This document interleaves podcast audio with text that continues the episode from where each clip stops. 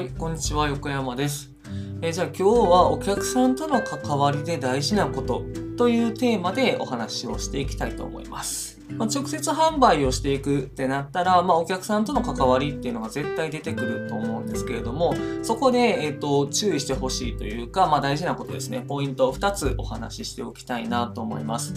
まず1つ目なんですけれども、えー関わりを多く持つっていうことですね。で、関わりって、まあ、いろんな関わり方があるんですけれども、まあ、直接会うだったり、電話するだったり、まあ、いろいろあるんですけど、まあ、なかなかそうやって直接会うっていうのは難しかったりしますよね。電話するにも、こう、一人一人かけたら、なかなか大変だっていうとこがあると思うんですけど、じゃあどうするかっていうと、SNS の投稿だったりとか、あとはメールマガジンだったりとか、えっ、と、ダイレクトメールとかもありますよね。あの、いわゆる DM ですよね。とかで、季節的なもので言えば、年賀状とかもそうなるんですけれども、そうややってなるべく接触する回数を多くするっていうことですね。関わりを多く持つっていうことですね。で、そうやってやっていくと何がいいかっていうと、お客さんがこっちに好意を持ってくれるんですね。こっちっていうか、まあ、あなたですね。で、これ、あの、単純接触効果っていう、まあ、もう効果実証されてるザイオンス効果とかって言ったりするんですけど、ザイオンさんっていう人が発見したものですね。あの、長く一緒にいるよりも、こう、接触する回数、短時間でもいいから接触する回数を増やした方が、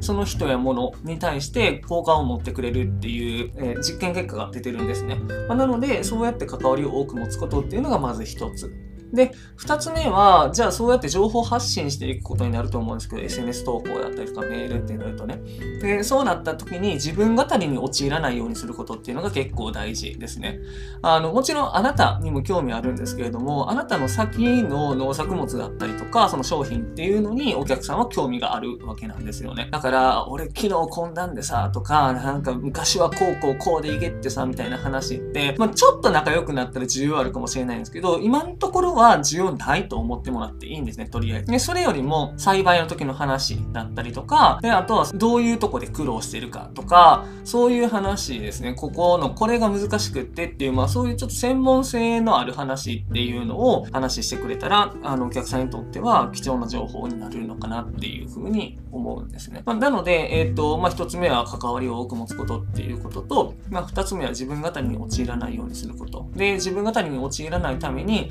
まあその自分分の専門である農業っていう部分、その農業生産の部分ですね。どういう作物をどういうふうに作っているかっていうようなことを、まあ、発信していくっていうのが、えお客さんとの関わりを持っていく上で大事ですよっていうお話をさせてもらいました。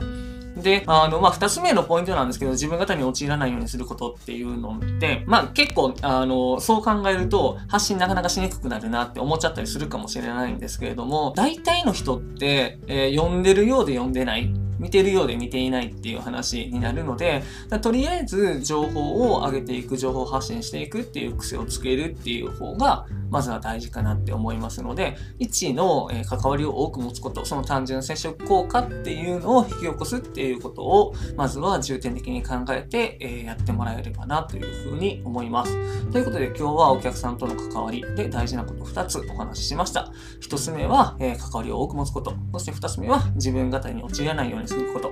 まあ、ただ、あの、どっちかというと1の方が重要ですよっていうお話でした。ぜひお試しください。今日も最後までご視聴ありがとうございました。